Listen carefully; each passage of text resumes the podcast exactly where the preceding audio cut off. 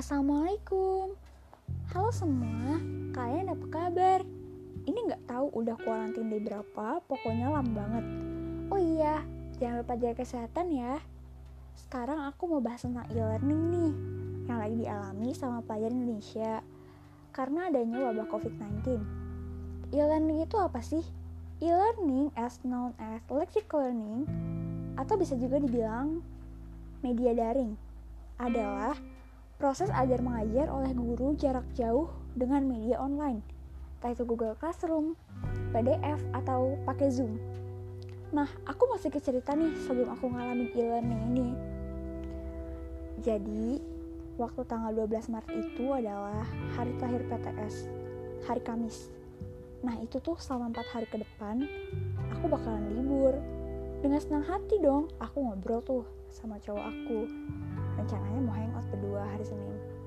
Singkat cerita, kami berdua gak sabar banget tuh nunggu hari Senin. Tapi hari Minggu dikabarin kalau sekolah itu bakalan libur empat belas hari ke depan. Rencana kami berdua pun gagal gitu aja. Terus Seninnya itu kan sekolah kayak pengumuman untuk uh, libur selama beberapa hari itu tuh ada pengumuman dulu. Seninnya suruh berangkat dari jam tujuh sampai jam tujuh dua puluh enam. Cepet banget kan? Mana gitu langsung disuruh cepat-cepat pulang biar aman dari si virus ini. Pada tanggal dua puluh Maret, sekolahku mulai menerapkan sistem e-learning yang terjadwal. Meanwhile, sebelum e-learning itu dijadwalkan, kadang kita sehari dapat tugas secara tiba-tiba dari guru yang kayak ngechat doi gitu. Cepet banget. Pas buka dan baca tugasnya, kayak mendadak jadi tukang keong. Suruh buat video, ngajar satu L K S, pokoknya mumet deh. Setelah terjadwal, sekolah dimulai jam setengah delapan, dan persediaan kuotanya itu harus ada.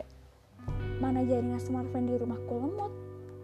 Ish, yang aku nggak ngerti dari sistem e-learning ini, gurunya itu kasih materi dari YouTube. Aku kira gurunya bakalan V N, tapi ternyata enggak, bener-bener mandiri banget. Kita harus tahu semuanya dengan belajar sendiri. Gimana aku bisa paham? Mana pemandangannya gitu-gitu aja. Kamar, kamar, kamar lagi. E-learning got me so dead.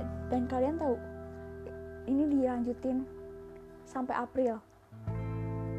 Enggak sih, pasti semuanya tahu. Tapi mungkin demi kebaikan kita juga sih, kita harus tetap stay di rumah biar aman. Tapi mungkin mau tugasnya dikurangin dan menambahkan penjelasan tentang materi. Banyak banget suka duka dari e-learning selama gak ketemu temanku di sekolah. Semoga kita se- semua dilindungi oleh Allah ya, di rumah aja. Sampai jumpa di episode selanjutnya. Dadah!